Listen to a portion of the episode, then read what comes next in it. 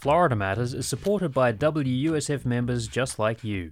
Your donation of $5 or $25 will help ensure public radio thrives. And thanks to Candy Olson, an additional $50 will be added to your donation. Visit wusf.org slash match to maximize your gift today.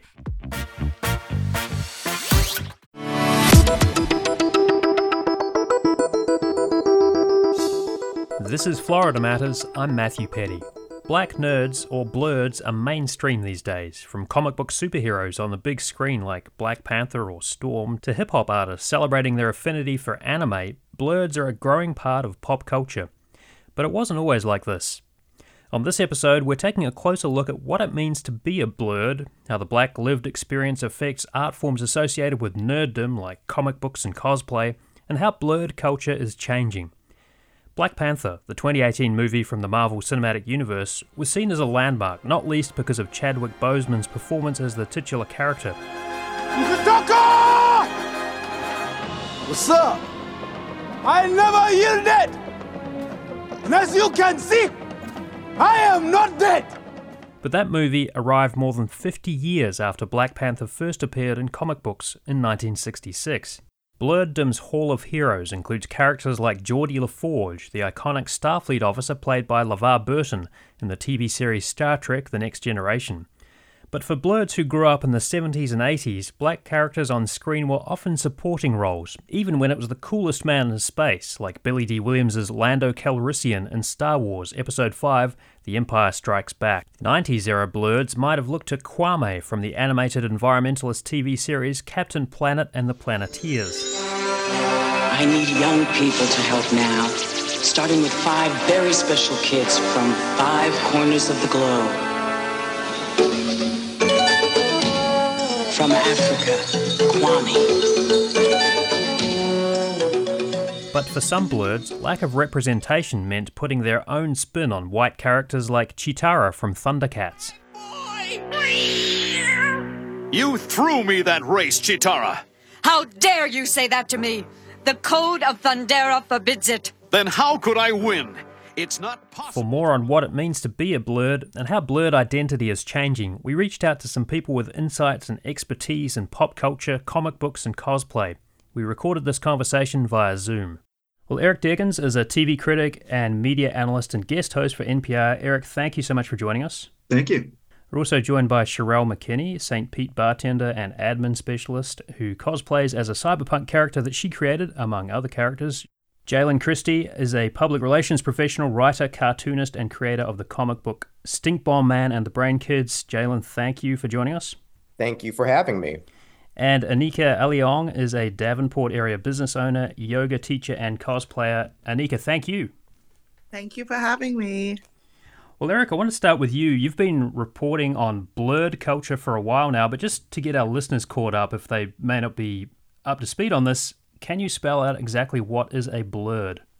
That's easy. It's a black nerd. I don't know that I'm an expert in blerd culture necessarily. I, I, I talked about it years ago with W. Kamau Bell, who's a comic who is also kind of renowned for being kind of nerdy, and we we nerded out together about stuff. And I'm someone who has loved comic books since I was a kid. I'm uh, 58 now, but I started reading them when I was, you know, five or six years old, probably. So I can remember early Black Panther episodes. I can remember early uh, Luke Cage uh, editions that I actually owned and things like that. Mm-hmm. Uh, I'm not as involved in fan culture, but you know, it's just a recognition that black folks and non-white folks can be into this stuff and that sometimes when race and culture meld with uh, genre culture we see things differently we experience things a little differently we have different insights uh, because of what our experiences as people of color in america and that's what makes it so awesome is that we can bring that to fandom and if there's a respect for our perspective, it can make the experience even richer for everybody. Mm-hmm. Now, back in 2012, you talked on NPR about identifying as a blerd, and you also kind of mentioned some of those names like W. Kamau Bell, uh, who you just talked about, and the proliferation of other blerds like Kanye West to Donald Glover to nerd pundits like Melissa Harris Perry. When did you first become aware of that term blerd, and, and at what point did it seem like this was a cultural phenomenon that was distinct from white nerd culture or white nerddom? Uh, I guess once you just start to realize that there's other black folks who like what you like, you know, like I grew up in Gary, Indiana, um, which is a, a, a, mostly black town just east of Chicago. And there weren't a lot of other people in my neighborhood who loved comic books, who loved genre stuff, who, who collected Frank Frazetta art, you know, who read Isaac Asimov. You know, I did. There weren't a lot of people in my neighborhood who who were into those things. And so, um, I, you know, part and parcel with this is going to college and meeting a wider range of people and then also getting on social media when that emerged and connecting with people of color who also had those enthusiasms that I never knew existed. Mm-hmm. And and then I found there was a word for it, blerd. And that's when Kamau and I really started talking about it. And, you know, just this idea that we're able to connect with each other and realize that this isn't a white thing and that we can be black, authentically black, and love this stuff too, which is also, you know, kind of um, amazing. And then I realized that blerds were taking over pop culture. I was a pop music critic in the 90s. You know, the rap was taking over pop music, and you had, you know, Snoop Dogg, and you had Dr. Dre, and you had NWA, and you had these really powerful macho figures. Well, now, you know, fast forward a decade, and, you know, Kanye West is rhyming about it, loving his mother.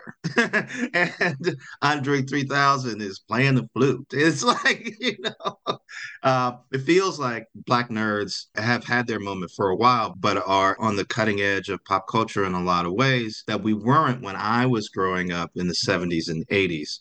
And so, um, you know, you would never call Prince a nerd necessarily, but you know, you might you might call Andre 3000 sort of a sophisticated nerd. You might call Donald Glover a sophisticated nerd. You know, you, you might even call Kevin Hart a sophisticated nerd in, in a certain way. I don't know if it's just part of the elevation of geek culture and how it has reached communities of color but there certainly is a sense that being a blerd is cool, even if we don't always articulate it that way. Sherelle, I want to bring you into this conversation. Um, so when you hear the term blerd, does, does that do you identify as a blerd, and, and and if so, why? Absolutely. When I hear the term blerd, it reminds me that it's a melding of Black culture and nerdism. So, for example, when I was a kid, my favorite character was Cheetara. But the thing is, I was Cheetara running around in street clothes with an afro. Mm-hmm. That to me is being a blerd. We're putting our own spin on these characters that you typically see as white presenting, you know. So no longer are nerds just relegated to glasses and moppy hair covering the forehead and you're hiding yourself. No, you can be the kid with dreadlocks. You can be, you know, the girl with a huge afro or whatever. But it's just taking that cultural idea of being black and saying, hey, even though I am black, I also like these things. I also like anime and comic books and, you know, all the nerdy things. So, Anika, what about you? What what got you first into cosplay and, and sparked your interest in this world? Well, my son is a blerd, and mm-hmm. we bonded over Star Wars. So we just kind of found that commonality, and then it moved into Lord of the Rings and all of these other things, and we would find ourselves having discourses on it. And then we decided, you know what, let's start doing cons as a way for me to bond with him. And I come from a culture where we express ourselves. I'm from Trinidad and Tobago. So carnival is an expression of yourself. So I was able to take that and find a way to express myself in cosplay. And it, it was fun. And then I realized that there was this whole culture that existed with other people that look like me and identified like me. And it was very embracing. And people cheer you on. They give you ideas in terms of, oh, yeah, with your body type, you should play this, you should play that. And I got a lot of support in the um in the blerd community, and that really helped propel not just me and my confidence in terms of me being an adult and me having a teenage son and you know, us doing this. And then what started happening is my son, my son actually was like, you know, and oh, he's like, Mom, you look good. Go out, be this person. When you think back to the first convention that you took part in and, and now, what what's changed in terms of seeing other blerds and, and maybe some of the range of expression that you might see in the convention hall? I've been doing cosplay for a few years. I've noticed a lot more black cosplayers, a lot more blerds coming out, and a lot more authenticity in the characters that they're playing. We're seeing that kind of innovation and creativity coming out. I like the fact that people are taking and really owning the identities of these characters, but at the same time infusing it with their own personality. You know, Sherelle and Anika, one, one thing I want to say is I just think it's amazing that what you guys are doing with cosplaying because when I was a kid and was into comics, I, I would see in Essence magazine there was this ad for an insurance company and it showed a black kid with a towel pinned to his to his shirt pretending to be a superhero and he was black but when he looked in the mirror he saw this white superhero looking back at him because that's all he could imagine and and so to see you guys kind of reclaiming it and saying you know we can be whatever we want and, and be black is just that's awesome that you're doing it Jalen, what about life for you as a, as a kid who is into comic books? I mean, you know, there, there has been, and this kind of thing cuts across uh, every genre of nerd, but in the past, and we're probably going back a couple of decades now, it was not cool to be a nerd. Like now, it seems pretty acceptable to to flaunt your nerdiness. You know, when I was growing up in the '80s, '90s, definitely not. And and I'm wondering what it was like for you. Well, that's very true. Now, the beautiful thing is you fast forward to 2024 and we've embraced it. It's now suddenly amazing to be a blerd. I did have a tight knit group of friends that were all nerdy, and uh, we hung out a lot and you know took up for each other. I was never teased. I was never teased, but uh, it was not popular uh, to be a nerd when I was a kid. So I'm I'm really pleased to see that more and more people are embracing their differences and owning that. Mm-hmm. I want to ask about your comic book, Stink Bomb Man and the Brain Kids. Now, I know this is something that you had sort of, you'd been thinking about this and then you finally brought this character onto the printed page. But where did that idea come from originally? So, when I was a child, there wasn't a lot of superheroes that looked like me. I remember being in the first grade and then representation from a superhero perspective. What I had was my choices. I had Zachary Taylor, the Black Ranger in Mighty Morphin Power Rangers, he was my role model, but Zach only lasted one season and half of the second season before he was written off. And then I had Kwame on Captain Planet, and then I had Storm in the animated version of X Men. Those were my three choices that I remember when I was a child. So uh, when I was a kid, when I was in first grade, I decided to take it upon myself to create my own superpowered characters. And I only did it for fun. I don't think I ever did it with the intention of one day adapting it into a comic book. I created the Brain Kids, uh, young Black superheroes that have no superpowers, but instead fight crime with science, technology, engineering, and mathematics. And then when I was in third grade, I created Stink Bomb Man, who was a superpowered alien from the planet Stinkopolis who instead of using violence, he subdues villains with stink bombs. And I did it for fun. I did it for fun. And all of my friends and family members just loved it and embraced it. And then, given the events of 2020, and everything that happened with George Floyd. Uh, one of my fraternity brothers, I'm a member of Alpha Phi Alpha Fraternity Incorporated, but one of my fraternity brothers told me, Hey, you remember that comic book that you created when you were a kid? I've seen you still drawing images of your characters even as an adult. Maybe you should, you know, take it and do something with it. So he really encouraged me to move forward and turn it into a comic book. And I released it during uh, Black History Month of last year. And it's just been a tremendous success so far. It's been great one of the characters in your book, uh, Jalen, is openly gay. Why was that detail important to you, and what does that kind of mean as far as when you think about LGBTQ plus representation and, in comic book art and, and those genres?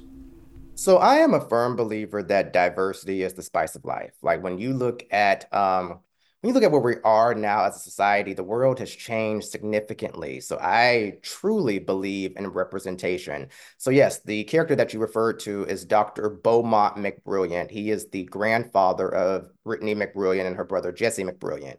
And he is aiding the brain kids. He helped them create their their costumes. He helped them create the gadgetry that they use, and he's aiding them in investigating the mysterious disappearance of their father. So I wanted representation across the board. Even though my three main characters, Stink Bomb and the Brain Kids, even though they are black, um, the characters in the series are all diverse. So you have uh, Jessie McBrilliant's best friend Riley, who has two fathers, or Jesse has a crush on Elle Yamamoto, who's a young Japanese American girl.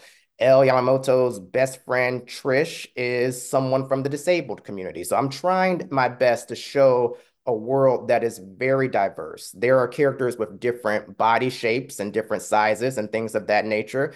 Whenever there's someone that picks up Stink Bomb and the Brain Kids, you know, I really want them to say that, hey, you know, that person looks like me, or hey, that person may be in a wheelchair just like I'm in a wheelchair. So I, I really wanted that representation. That was important to me. Sherelle, let me turn this question to you then. Uh, I mean, when you think about kind of diversity in, in the world of nerddom, whether it's um, you know blerds or, or nerds from other cultures, and what what's it like being a black woman nerd, and especially in a space which I guess has traditionally been dominated by white men? So what's that like? So I remember when I first started getting into cosplaying, there was a lot of gatekeeping and not just from me being a woman but also being black. It was both you know? And i think that was one of my motivations to I, I, was a high school teacher for 13 years in pinellas county. And so one of the things i did as a high school teacher was i actually sponsored several anime clubs and gaming clubs for the students. So I, I kind of made it a safe space for my nerds of all colors. But it was really really hard now it's a lot easier people have been recognizing that, hey, you know, this whole idea of being a nerd has been gate kept for so long by the same people that it's time we start our own groups. You know, there are groups on Facebook, on Instagram that you can join that are just for Black women, you know, and we encourage each other, we push each other. We're like, hey, you know what? Who cares? Go out there and do it. And it's similar to what I would tell my former students. I'd be like, hey, come on in here during lunchtime we're gonna watch anime together. I would pull up my subscription to uh, Crunchyroll, which they all loved, and we'd watch an episode during lunch while we eat whatever, and we'd share and talk. And and kids would come to me and they'd be like, you know, I want to do this, I want to try and change this, and we'd have really in depth conversations. And it was kind of cool seeing that now, even though I'm a woman, even though I'm black, even the kids are like, this is still cool. You can still give me advice. You can still help me in my identifying what I want to do in terms of, you know, my nerdism. You're listening to Florida Matters. We're talking about what it means to be a blerd or black nerd. After the break, blerds and the intellectual tradition and the influence of anime on blerd culture.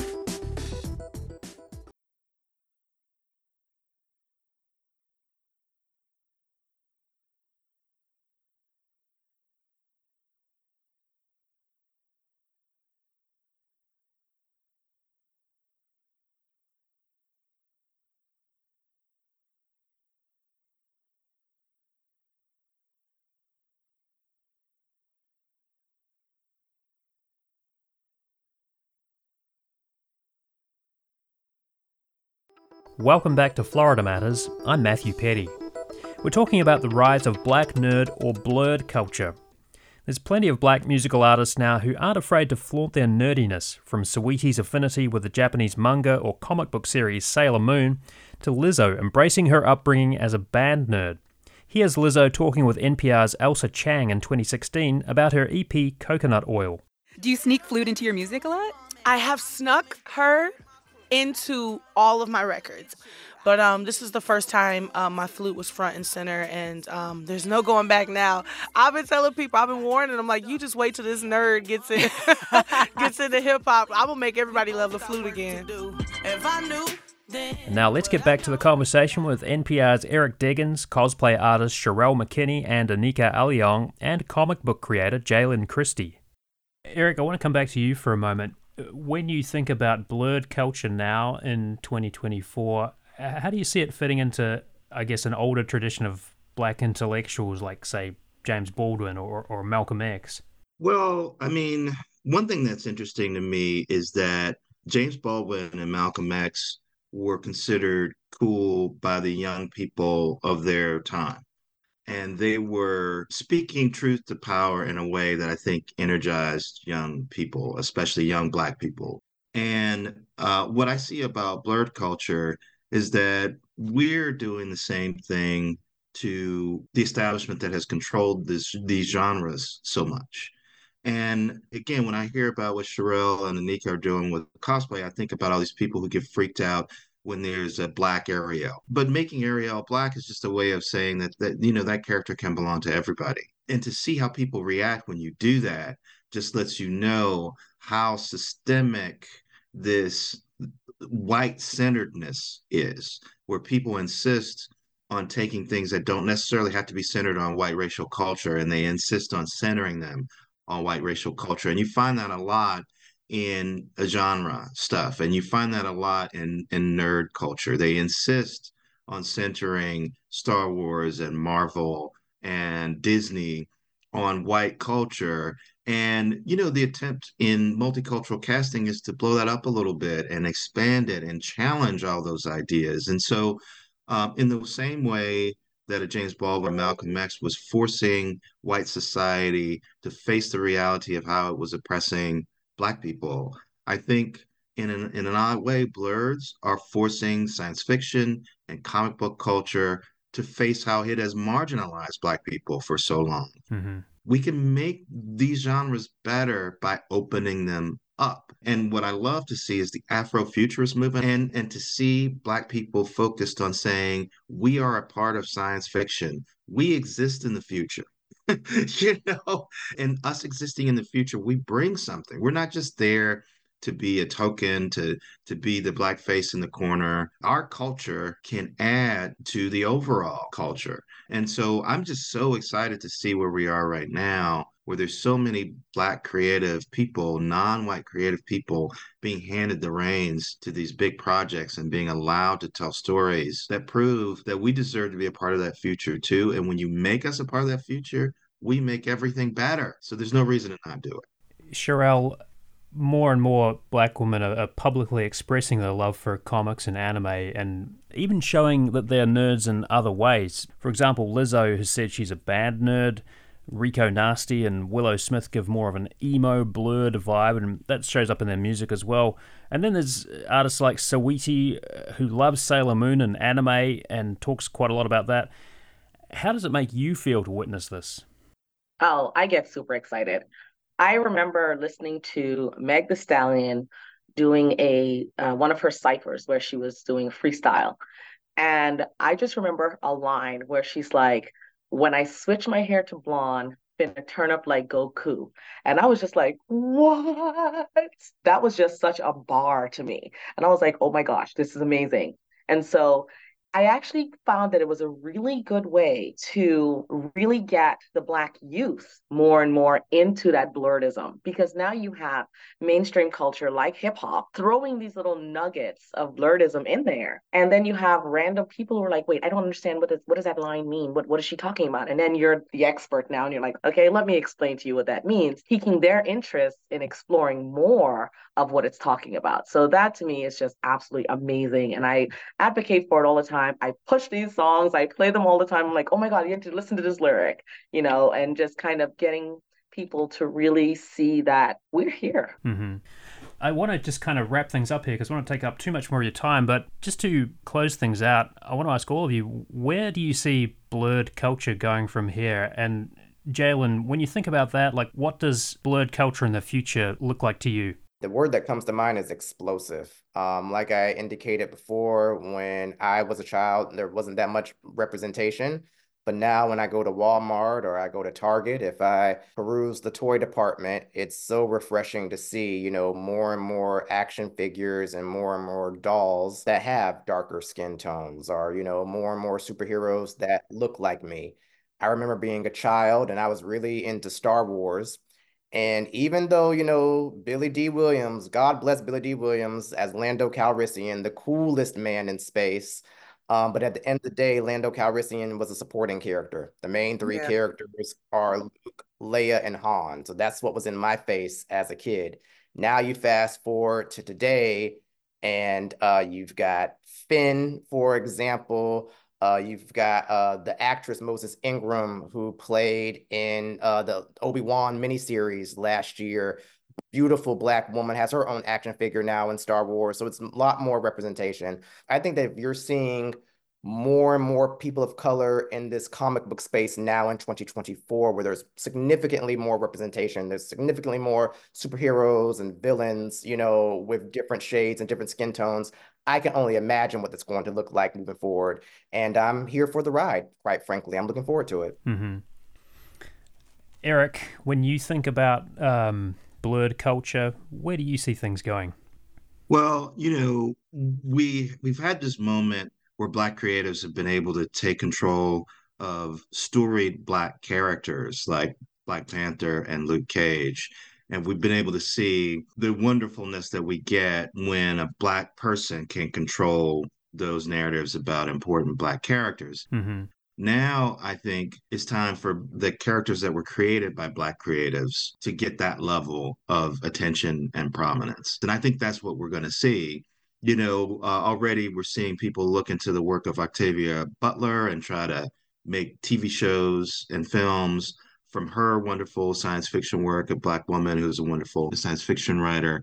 And and so that I think that's the the next and most important stage is that the characters that are created by folks like Jalen, you know, getting the push to become these story characters that we all know and love and, and get to see in TV shows and, and films. That's the next hurdle. Anika, what do you think about when you think about the future of blerd culture? I just have one word mainstream. I want it to be part and parcel of this culture, that it's so integrated into what people see on TV, what you see in a store. That's not even a question anymore. Mm-hmm. And Sherelle, how about you? I don't want to see black remakes of white characters. I'm sick of that. And I know that's what I do with my cosplay. I, I you know, reinvent it. But I also I just want to see original black characters just out there doing what they do. I mean, I don't want to see a black Superman. Okay. I want to see a black character that is on par with Superman. And as Anika said, can be as mainstream as Superman, but he's not Superman. He's our character all of these new super black man.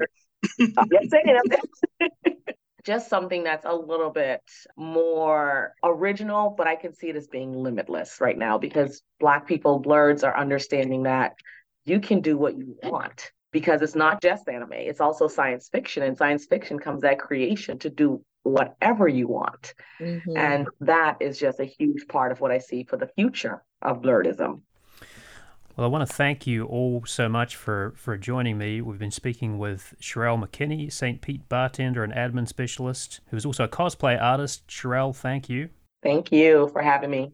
Also joining us, Anika Aleong, a Davenport area business owner, yoga instructor, and cosplayer. Anika, thank you. Thank you for having me. Jalen Christie, public relations professional, writer, cartoonist, and creator of the comic book Stink Bomb Man and the Brain Kids. Jalen, thanks so much. Thank you. This was fun and Eric Deggans, TV critic and media analyst and guest host for NPR. Eric, thank you. Thank you, Matthew. We might have to make you an, an honorary for having this conversation. That's our show for this week. Our executive producer is Grayson Doctor. And thanks to Hilary Van Dyke, contributor to the Weekly Challenger, for connecting us with blerd cosplay artists. You can find links to work from our panelists on our website, wusf.org. I'm Matthew Petty. Thanks for listening.